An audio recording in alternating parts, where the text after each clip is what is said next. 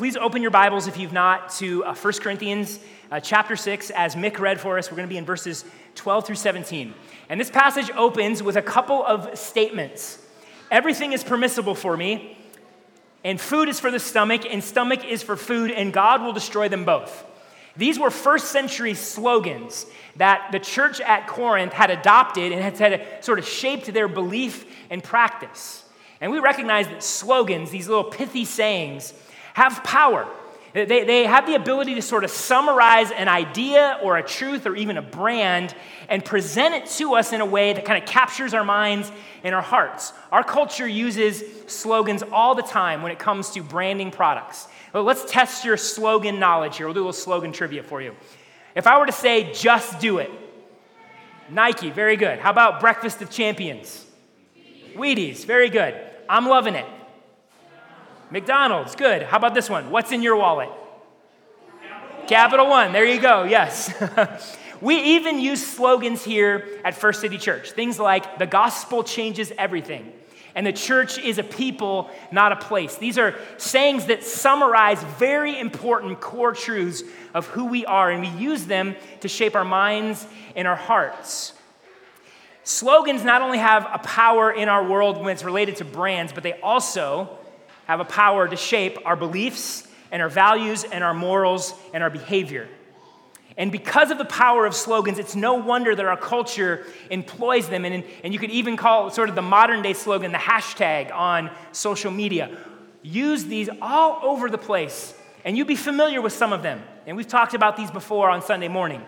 Examples like speak your truth, love is love, my body, my choice, and these are slogans that carry particular power and influence in our culture. And here's what is fascinating that the beliefs underneath those slogans, in many ways, parallel the exact slogans talked about in 1 Corinthians 6.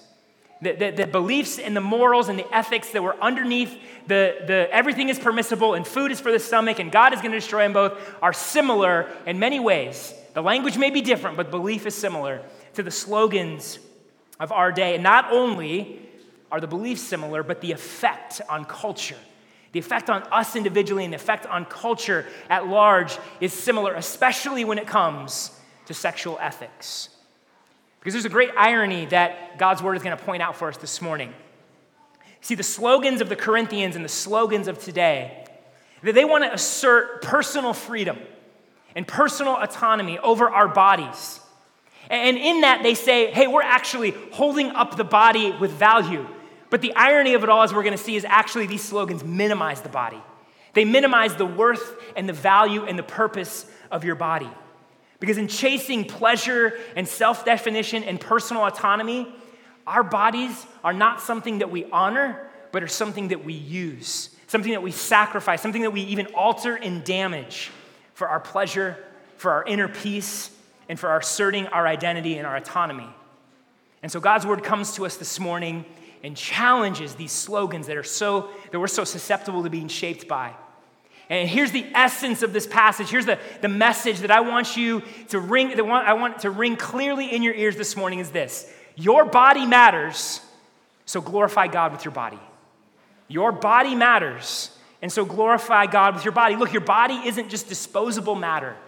It isn't something just to be used up and sacrificed and altered and even damaged for your pleasure or for the pursuit of inner peace or for your own self autonomy.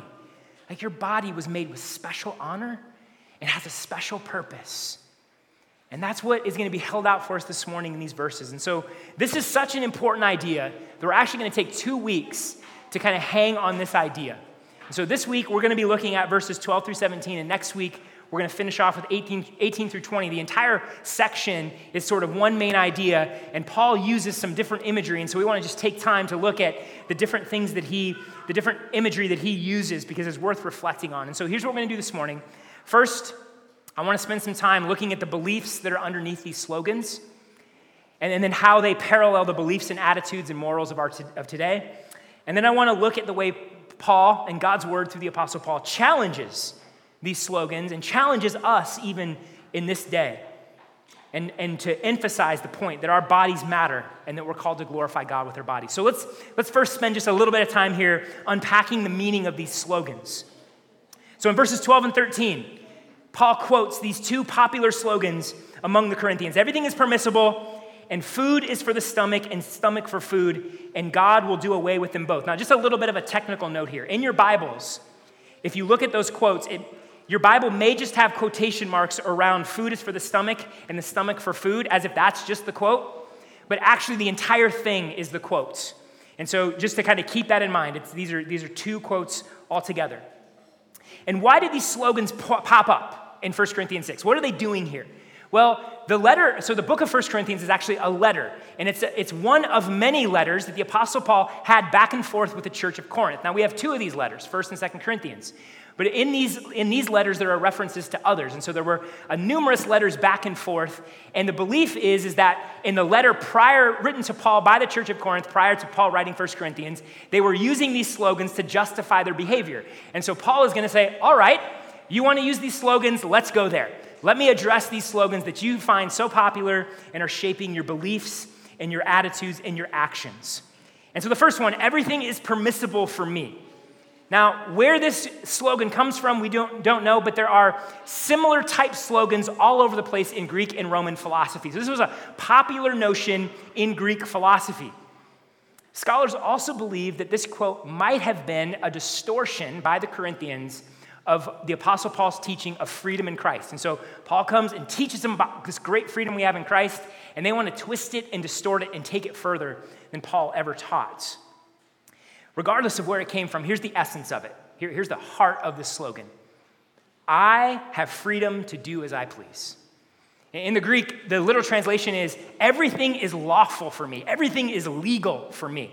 I have authority to do as I please. For the Greeks and Romans, they use this to justify sexual immorality and indulging in food and drink. They use it to justify the, the pursuit of autonomy and self definition and power and status and feeding their own desire and pleasure. And that being the case, I think you can hear the echo of this slogan and slogans of today. I am free to do as I please. I'm free to live my truth. My body, my rules.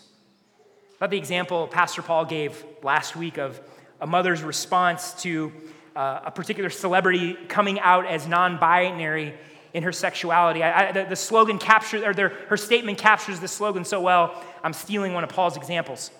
This is what the mother said Wanting to set up your life in a way that you can have it, what it is that you want, I think anything goes as long as intentions are clear. Anything goes. Everything is permissible. We can also hear this, sadly, in the church? How often can we hear people using freedom in Christ as a way to justify foolish or sinful behavior? How often can people say, hey, stop being legalistic? Don't, don't be legal, don't put that on me. Don't be, don't be legalistic with me as a way to justify sinful behavior. And here's the sad effects of this. In August of 2020, the Pew Research Center found that 50% of American Christians overall and 36% of evangelicals believe that casual sex between consenting adults is always or sometimes acceptable. And the same poll found that 57% of American Christians overall and 46% of evangelicals believe that sex between committed but unmarried adults is always or sometimes acceptable. Everything is permissible. In our culture, the slogan holds up personal autonomy and freedom. And if it's not the ultimate value, it's pretty close to the ultimate value. The second slogan food is for the stomach and stomach for food, and God will do away with both of them. On the surface, this may appear like these are just like two randomly connected, not even really connected slogans, but they actually are connected. And so here's the essence of this slogan the body is meant for pleasure, and one day the body is going to pass away. So, food is for the stomach, meaning God created our bodies to experience pleasure, and then He created things to give us pleasure. And so, our stomachs get hungry, we get hungry, and we eat food, and we experience pleasure through eating in our stomach. And what does our stomach do with the food? Digest it so we can eat more food and get more pleasure. And so, there's a cycle here. And there's a sense that this is true. God did create our bodies to experience pleasure. The other part of this, this statement is saying, hey, our bodies are also going to pass away. One day, God is going to destroy food and destroy our body.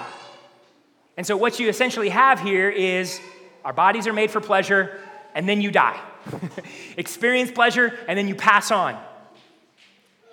And so, if you put these two together, here's essentially, if you put the two slogans together, here's essentially what the, the Corinthian church is wanting to argue.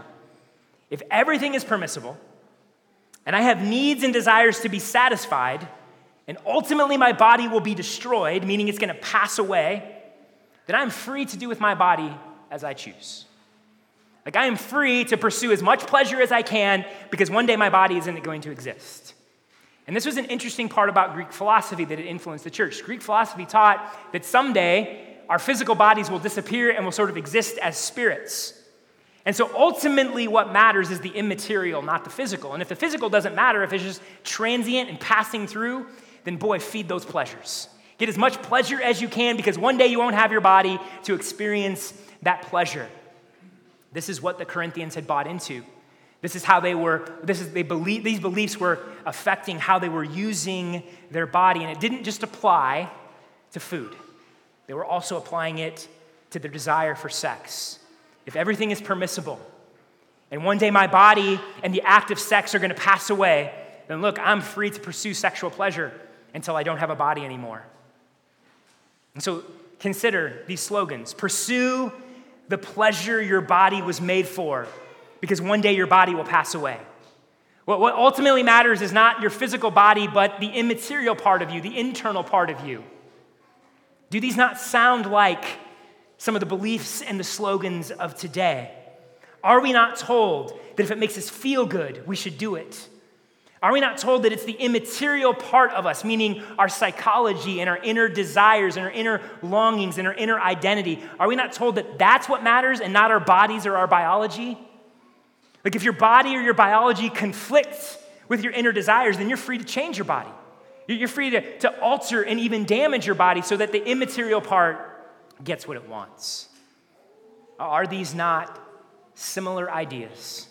Are these not these slogans not speak right into some of the beliefs and practices in our day? When, when we set to go out, uh, when we set out to go through 1 Corinthians back in the fall, like I, I'm always confident God has something to say to us because his word is always relevant. But, but I, I think I underestimated just how closely God's word would speak into our current situation. Separated by 2,000 years, and yet here you have the same philosophy, packaged in a little bit different words, but similar philosophy, similar beliefs, similar ethics back in Corinth as today. So, this is the essence of the slogans. Now, let's look at how God's word through the Apostle Paul challenges these. And so, he takes the first slogan apart in two ways. He first responds to everything is permissible for me by stating, but not everything is beneficial. Sure, there's freedom. There, there is freedom, and there is tremendous freedom in Christ, even. However, to kind of roughly quote Jeff Goldblum in Jurassic Park, just because you should, or just because you can, doesn't mean you should. And this is the essence of what the Apostle Paul is saying. He's like, look, yes, there is freedom, but there's something bigger than that. There's something greater than that. Corinthians, you want to say everything is permissible. And even if that were the case, everything you could do you shouldn't do because not everything is beneficial. Some translations have helpful. Not everything is beneficial, meaning not everything is good or wise. Not everything brings about the benefits of other people. And so, so here's, here, here's the essence of what the Apostle Paul's saying, and especially brothers and sisters, disciples of Jesus, children of God. Our greatest ethic is not living by our own personal freedom. Look, and this is hard for us to wrap our minds around sometimes because we live in America where, hey, this is America, Jack. Keep your laws off my body. I can do whatever I want. We're inundated with personal freedom as the highest ethic. But here God's word says there's something greater than that, something bigger than that. What is it? What is beneficial? Meaning, what is loving? What is good? What is wise? What, what is, goes beyond myself and looks out at other people? Oh, things may be permissible. There is freedom. But we live by something greater. what is good and wise and beneficial to others, what builds other people up. When it comes to how we use our bodies, we aren't self focused, we're others focused. We lay down our rights, we lay down our freedoms for the sake of others because that's what Jesus did for us. How we use our bodies is different than just chasing freedom and pleasure and autonomy.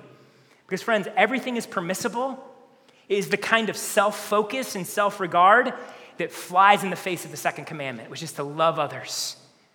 Everything is permissible is an ethic of self and self regard. If you live by that, you're living for yourself and nothing else. And look, could not our culture do with a healthy correction? We like to flout our freedom, and sometimes Christians are the worst at this. But here's Scripture calling us to something greater, something deeper goodness, wisdom, helpfulness, benefiting others and building them up. Paul next undermines the slogan, everything is permissible, by stating, But I will not be mastered by anything. And so there's a little bit of a play on words in the Greek that's hard to see here. The words permissible and mastered, they have the same root. So, so Paul's throwing this ironic curveball back at them. The Corinthians want to say, everything is permissible. We have the freedom to act. And Paul says, yes, but I will not be mastered by freedom. I will not be enslaved by freedom. You think chasing freedom, everything is permissible, is actually the pathway to living free? And Paul's saying, I'm going to tell you that's the pathway to slavery. That's the pathway to being mastered, not freedom. In other words, Corinthians, your pride and your inflated spirituality that leads you to believe that you have the freedom to use your body for whatever you want. There's a great irony. Your body actually becomes bound and mastered by your freedom. The desires that you indulge have enslaved you. There, there, there is great irony here for us, and there's great irony to be exposed in the slogans of, our, of, of today. Promise freedom, but lead to slavery. They promise freedom, and they lead to things like addiction but it's not just those who are clinically addicted to drugs and alcohol and sex that have this issue. We, we don't have to be addicts to be enslaved to our, in our pursuit of freedom, to be enslaved by our desires. Here's a helpful way to, to consider whether you are say no. Say no to yourself. Whenever there's a certain desire or certain need that you, you say, hey, I have the freedom to do that. So consider it this way look, freedom in Christ. We are, have freedom in Christ to eat food and enjoy food. We have freedom in Christ to have a glass of wine or have a beer. There's freedom in Christ to spend money. But can you say no to those things? When, when there's an impulse, when there's a desire, can you say, no, I don't actually have to do that? I can lay that down for the sake of Christ and the sake of freedom. If you can't, then you become enslaved to your desire. You've been mastered by your freedom rather than walking in freedom. And so, here in, in dismantling this slogan, God's word through the Apostle Paul has called us to two things. One, to a greater ethic than self. Live for what is good and beneficial and wise and builds others up. And second, walk in freedom. Not the freedom the world promises that leads to enslavement, but the freedom that is in Christ. This is where, this is what Paul calls us to do with our bodies walk with a greater ethic and walk in freedom. So, after dismantling the first slogan, Paul goes after the second as he turns his attention really specifically to confronting sexual immorality. And I noted this earlier, but the logic of the slogan in verse 13, food is for the stomach and the stomach for food, and God will do away with them both, was, was being applied to, sec- to justify sexual immorality. So Paul confronts their logic this way. He says, however, the body is not for sexual immorality, but for the Lord, and the Lord for the body. And so again, there's a little bit of an agreement and then a challenge and a disagreement. Paul does not deny the first part of the statement. He doesn't deny that our bodies are actually meant to experience pleasure, and God gives us gifts to experience pleasure. Look, Scripture is not anti pleasure. Scripture speaks of great celebration and great joy and great feasting. You know, heaven's gonna be a party, right? And there's gonna be food and wine, and it's gonna be a wonderful celebration. The Bible is not anti pleasure. However, here's where Paul pushes back.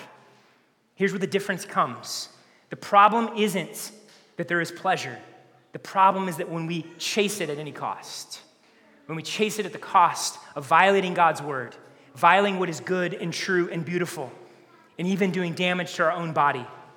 Food may be for the stomach and the stomach for food, but look, that doesn't mean that your body is for sexual immorality. That doesn't mean that you can just give your body to whatever. Your body is called to something greater than just sexual immorality, called to great, something greater than just pursuing pleasure. The purpose of your body is not to indulge in sexual immorality or other sinful pleasures, but as Paul says here, to serve the Lord. It's for the Lord. You were created, your body was given to you to serve God, to serve the glorious King of the universe. It was given for great purpose to glorify the, our, our great God and Savior, to, to live in relationship with Him, to know Him. That's what your body was given for. Your body has greater purpose than just merely chasing pleasure, fleeting pleasure at that. Look, if pleasure was the greatest thing to chase, why does it last mere seconds, mere minutes? You, you can see the ultimate worth and value in pleasure by how long it lasts. Paul's calling you to use your body some, for something far greater. And the Lord is for the body. It's not just that your body is for the Lord, but the Lord is for the body. And here, here's what's beautiful about where Paul goes with this. Not only is he saying, hey, use your body for great purpose, but he's also saying the Lord has great purpose for your body. That the Lord has something wonderful beyond just mere pleasure and not to destroy your body, but actually to resurrect and glorify it. Here's what he says in verse 14 God raised up the Lord and will also raise us up by his power. He's completely challenging and dismantling and saying, Nope, this is false. God is not going to destroy your body. If you believe that, I'm sorry, that's not Christianity. Christianity teaches that God is going to resurrect our bodies and glorify our bodies. Eternity is going to be a physical reality, a reality completely transformed by the Spirit, where everything is renewed and glorified, yes, but it's going to be physical. And so here's God's plan for your body not to destroy it, but to raise it and glorify it and set you free from sin and sickness and disease and disability. Never again to be afflicted with those things, but to live in eternity with a glorified body. That's the end. That's the telos. That's where your body is headed. If that's where your body is headed, your body matters. And glorify God with your body. If that's where our bodies are headed, then we live for something far greater than just mere fleeting pleasure. From this point, Paul begin, he continues to emphasize that our bodies matter by, by kind of pushing deeper into a union with Christ. So here, here's what he writes Don't you know that your bodies are a part of Christ's body? So, so should I take a part of Christ's body and make it a part of a prostitute? Absolutely not. Don't you know that anyone joined to a prostitute is one body with her? For scripture says the two will become one flesh, but anyone joined to the Lord is one spirit with him. So there's actually two unions Paul's talking about. The first is our union with Christ. Our, our, for, for those of us who are in Christ, we've been united to him by the Spirit. There's this wonderful spiritual reality that our life is in him and his life is in us.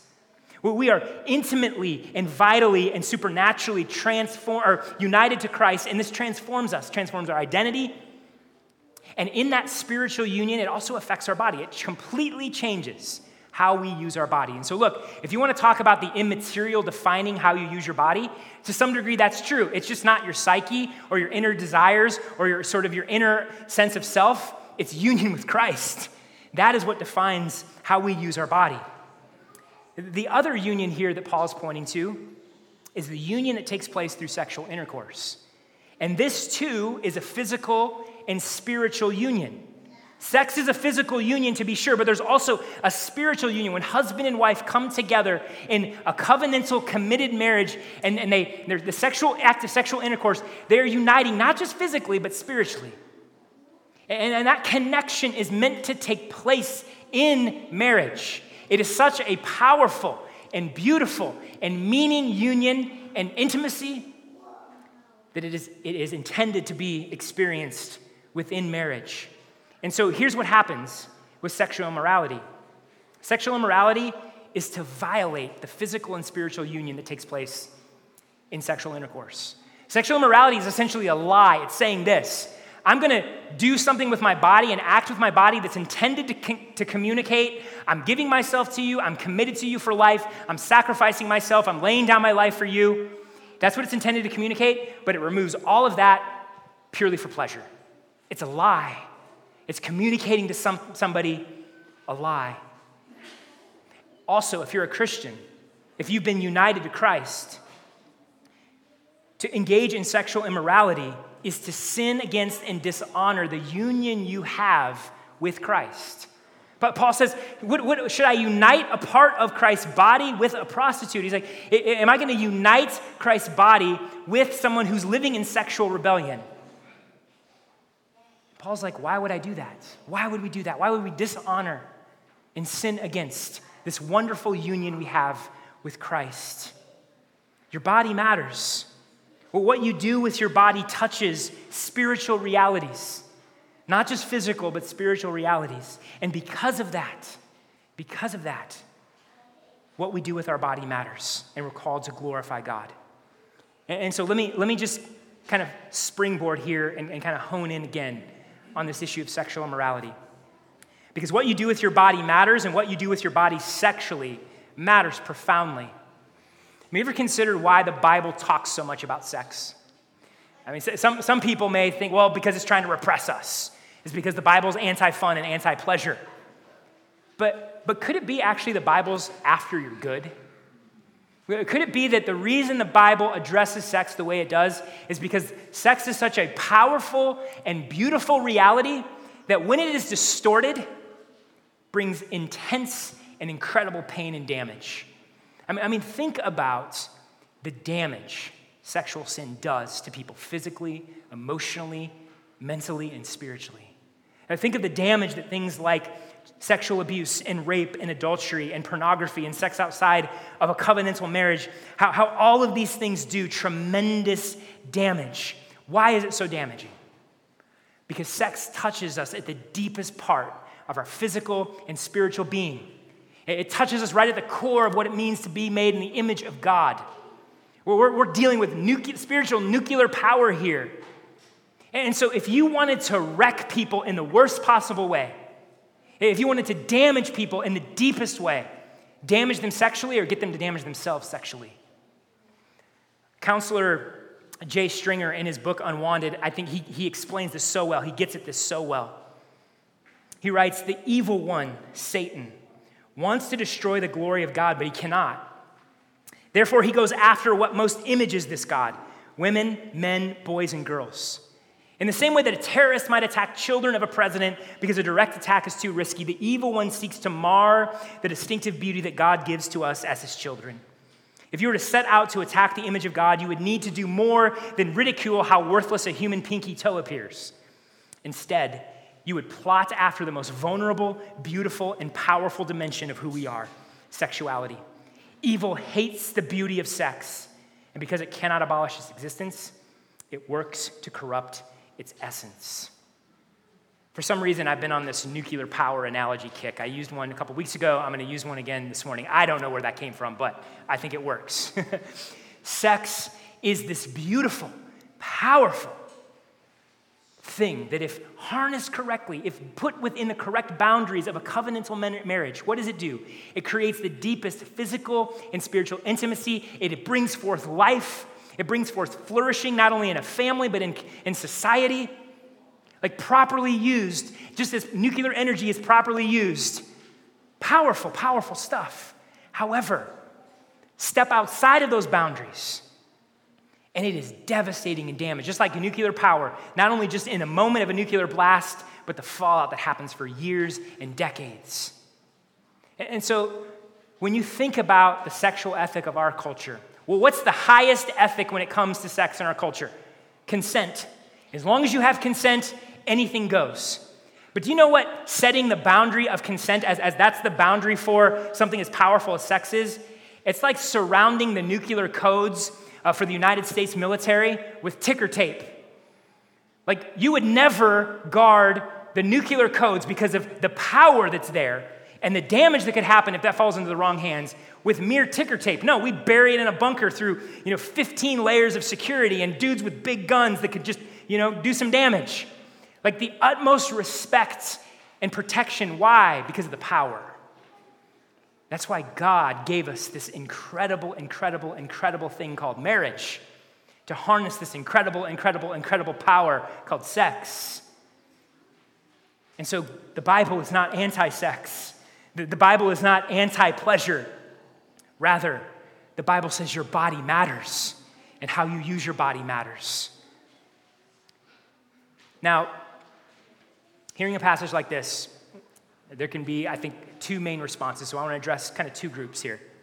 First, some of you, maybe you are living these slogans and these beliefs in just abject pride. Maybe you're chasing pleasure, chasing the pursuit of self, and you're just doing it in a prideful way. And you're like, yeah, this is where I'm living. I, get to define myself, I get to chase what makes me feel good, and no one's gonna tell me otherwise. Well, here's what God's word tells you this morning. One, all you're living for is self. That's the highest good that you're living for is self. And there's stuff far greater than that. Second, you think you're living in freedom, but you're actually enslaved. The, the, the reality is that you have become a slave to your desires. Now, for others in the room, and I, I, I would venture for the majority of in the room, you hear a message like this, you hear a passage like this, and here's what can happen guilt and shame. Like you know you've been this person, like you know you've fallen into sexual sin. And maybe you're living in that right now. Or maybe you've experienced the brokenness and the damage and the pain of sexual sin, and you're carrying those scars, and they hurt deeply. Here's what I want to encourage you in, because God's word gives us so much encouragement. Yes, the Apostle Paul is bringing a strong rebuke. Yes, he is challenging and he's pushing, but the, what is underneath this is something powerful and beautiful and great hope. Because underneath this rebuke is a reminder hey, if you're in Christ, you've been united to Christ. If you're in Christ, the power of Christ is in you and you have been transformed, you've been set free, you've been washed, you've been sanctified, you've been justified. And so, even if you are living in sin, if you've been united to Christ, there's hope for you, there's power for you, there's freedom for you. Romans 6. Romans 6. I, I, I want to just try to move through this passage quick, but Romans 6, verses 4 through 11, just beautifully, beautifully point out what is true of us if we were united to Christ. Here, here's the, the words will be up on the screen, so you don't have to, to, to turn there. But here's what the Apostle Paul, in a different letter, writes about union with Christ. Therefore, we were buried with him by baptism into death, in order that just as Christ was raised from the dead by the glory of the Father, so we too may walk in newness of life. For if we have been united with him in the likeness of his death, we will certainly also be in the likeness of his resurrection. For we know that our old self was crucified with him, so that the body ruled by sin might be rendered powerless, so that we may no longer be enslaved to sin, since a person who has died is freed from sin. This is what is true of you if you are in Christ. When Jesus went into the grave, he took your sin and he buried it there. And if you are in Christ, the power of sin has been broken. And so, even if you have gone back, and even if you find yourself enslaved, look, you're not under the rule and reign of sin anymore. You, you may have gone back and you may be lying to yourself and letting sin lie to you, but if you're in Christ, the truth is your sin has been dead and buried and you're free. Not only that, not only has our sin been buried, now if we died with Christ, we believe that we will also live with him because we know that Christ, having been raised from the dead, will not die again. Death no longer rules over him. For the death he died, he died to sin once for all. But the life he lives, he lives to God. Look, if you are in Christ, here's the guarantee that you've been set free from sin.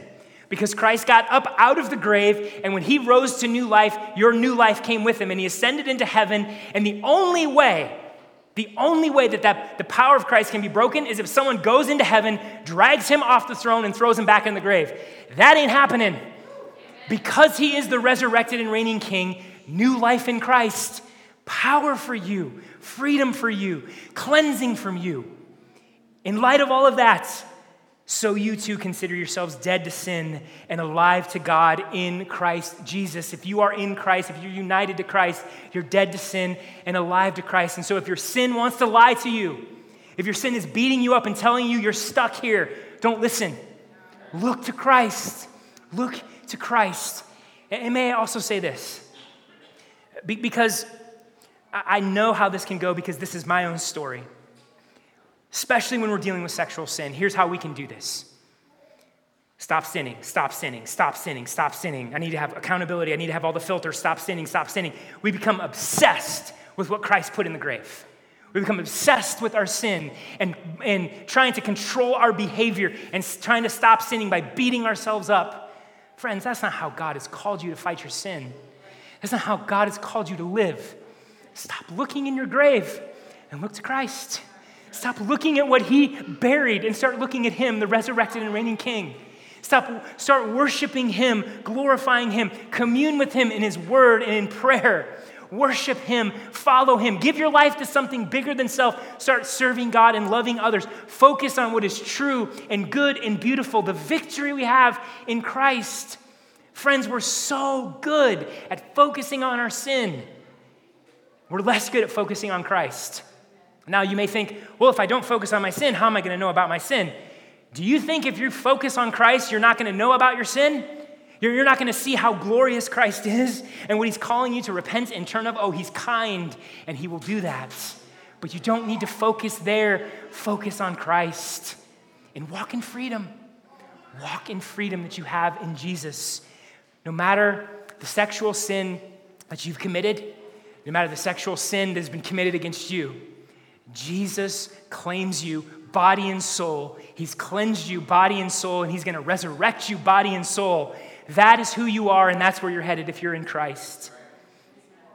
Again, I, I love um, how Jay Stringer is helpful here as he, he talks about battling, particularly sexual sin. This is what he says When sin and addiction language overshadows our belovedness, the inevitable outcome is clinical and theological approaches that rely heavily on behavior modification. When sin and addiction language help reveal and connect us to our belovedness, when your sin takes you to Jesus, causes you to look to Christ and run in trust in Christ, the desire to change comes from per- the pursuit of beauty, not our self contempt or latest strategy to combat sexual desire. If you're fighting sin through self contempt, that's not how Christ has called you. That's not how he expects you to live. So, friends, as we walk in a culture that's going to tell you everything is permissible and try to enslave you to your quote unquote freedom, let us be a people that focus on Christ and look to Jesus and walk in the freedom that he has given us. And look, to do this, we need each other. And so let me just conclude by saying this. If you're here this morning and you're struggling with sexual sin, one, you're not alone. You're not alone. You have brothers and sisters who want to walk with you, and you need them. Bring that into the lights. Bring that in, not only just confessing that to Christ, but bring that to other brothers and sisters. And look, I'm not just talking to the dudes in the room. Sometimes messages like this, they think it's for the guys. Ladies, I know the struggle is real for you as well. And so, whether your, your sin is something that is really recent or something you've been battling for a long time, Bring it here into community and let us walk with you and love you and follow Jesus with you and help you. That's the encouragement that God's Christ's body brings to us. Friends, we have so much hope. We have so much power in Christ. Let's fix our eyes there. Amen? Amen. Let's pray.